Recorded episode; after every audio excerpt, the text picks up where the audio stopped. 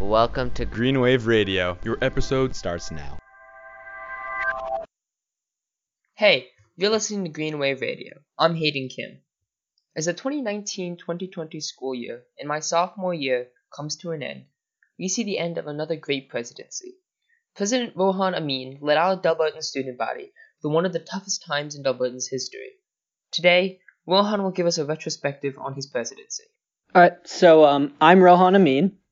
I'm class of 2020, obviously at Delbarton, and I'm the student body president here, or I was last year. Now Quinn Zabrowski's the incoming president, and uh, yeah, that's basically it.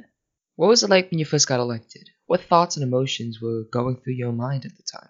So, the day I got elected was probably one of the best days of my life. I remember, I think probably the moment that was most emotionally impactful for me was right after getting elected. It, really just felt, felt surreal. And I think going through the halls and then uh, being in the Trinity lobby and seeing the list of all the presidents' uh, names and seeing the, the plaque with all their names on it and thinking about the fact that I would be engraved and that my legacy and trying to help the school and my commitment to the school would be in the walls and I would be able to be a part of the school that I love so much was really impactful for me. And I think that's the moment I realized like really how insane it was that I had the opportunity to serve for the next year as a student body president.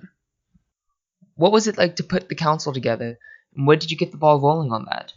Yeah, so um, we started picking the council right after I got elected, and I think that is one of the most defining points and difficult points of any president's career because I think it's very hard to not pick your friends. It's not exclusively pick your friends. It's you're always without a doubt going to make people upset, and I think uh, finding a balance between the things you need on the council, finding a council that's representative, finding a council that has a varied skill base, having a council that is hardworking but also spirited is a very complicated and difficult task. I think working through those names every day with my VP that I had already picked and the council moderators was a long process, and I'm very happy with the council we came out of it with. What were some of your biggest goals for the year? So I actually had a lot of goals. I think that one of my biggest goals is to just be uh, a president that and a leader that in general students felt open to talk to, students felt like they could be close with, and uh, my classmates and peers really felt like they could um, just reach out to me whenever. And I wanted to be a sort of figure for them that they could always look to for help and that they could always know had their back. And I think that being president is kind of doing that on a larger scale. And I think being a leader at the school in any capacity is kind of doing that on any given scale, whether it's a club or activity or whatever you're really doing. And so I think that was my main goal of just being there for the rest of my classmates and my brothers. And then obviously, uh, to a more tangible respect is making the school year more fun, having fun Spirit Week activities, making homecoming well attended, having the second half well attended, which was something I haven't seen in past years, and we were happy we were able to do it.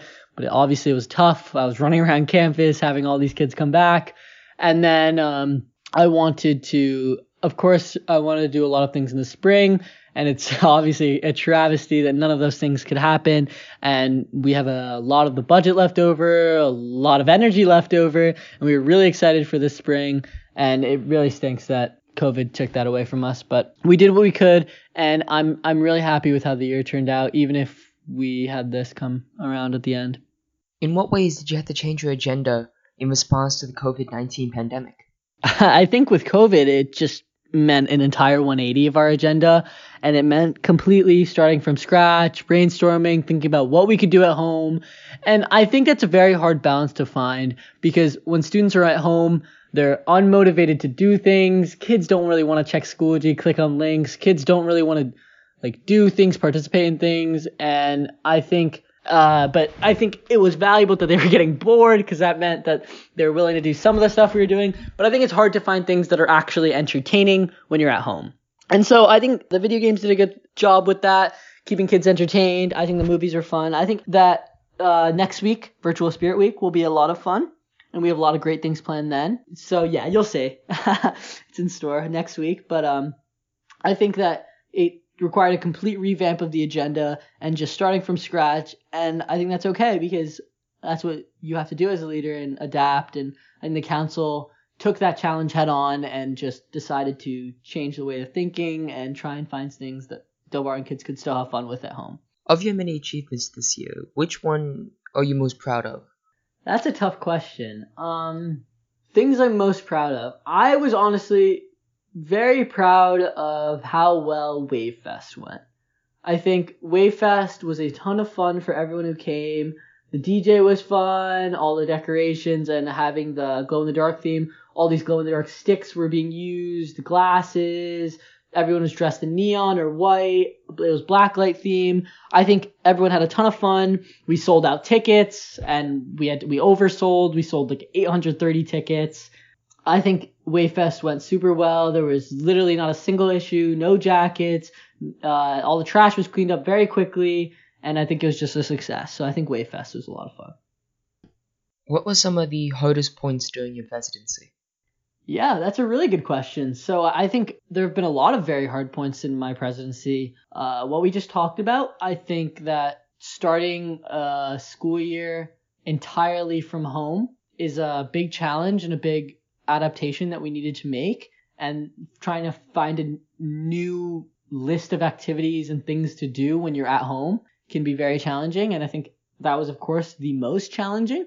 But I also think that just getting things done with so many moving parts running for every event is difficult and setting things up when there's always going to be a problem there's always going to be people who are uh, don't like what you're doing or there's always going to be uh, different things that go wrong and i think that being the president can be very challenging because other people don't get to see that part of the what goes into everything that they get to experience and it's a lot more and a lot more involved than people might think. Last question. Um, what words of wisdom would you give Quinn Zabrowski and the next student body government?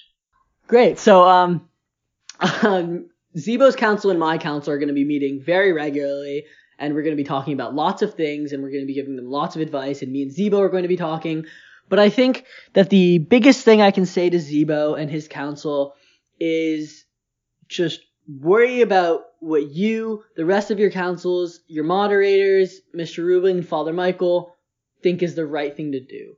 It's at a certain point, it can be difficult to have everyone else just be judging what you do based on their own opinions, and a lot of them will like it, a lot of them won't.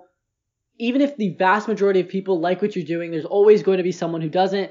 And I think that just keeping your head on straight and sticking with your gut and and just realizing that you alongside your advisors are making the right decision and are doing everything that you can as long as you're putting in the work don't get rattled by what other people say that's really important but i also think that another really important piece of advice is that they should be working as hard as they can because it's going to take a lot lot more work than anyone thinks than any of them think, I'm sure, to get what they want done. And it's going to take a lot more work to have things run seamlessly and have kids be involved. And it's honestly, it's tough and it's 100% worth it. And it's very rewarding and it's going to be the best experience that they ever have in their lives. And I think that they should value that and cherish it and make sure that they put in the work that being the student body president deserves because if you don't put in the work, it's very easy to have a poorly run year, and it's very hard to have a year that's run well and it and and that is also fun. And I think putting in the work to make both those things possible is worth your time and worth every ounce of energy you're going to put into it. That was Rohan Amin, the 2019-2020 Delbarton Student Body President. This past year has been rocky to say the least but in part due to Rohan and his council, he has made the situation much better for the students at Delbarton. As the last episode of this season of Greenwave Radio, I want to say a final thank you to everyone who has had a hand in the creation of these episodes. Thank you to Father Michael, Jared Lowy, and Jessica Fittis for their help in administrating and providing aid for these episodes. I also wanted to thank everyone that I have interviewed this year for their willingness to contribute and continue the process of recording history here at Delbarton. Finally, I wanted to thank you, the listener. Your support and views give me the motivation to keep this going for as long as I can. Thank you for listening, and see you next time.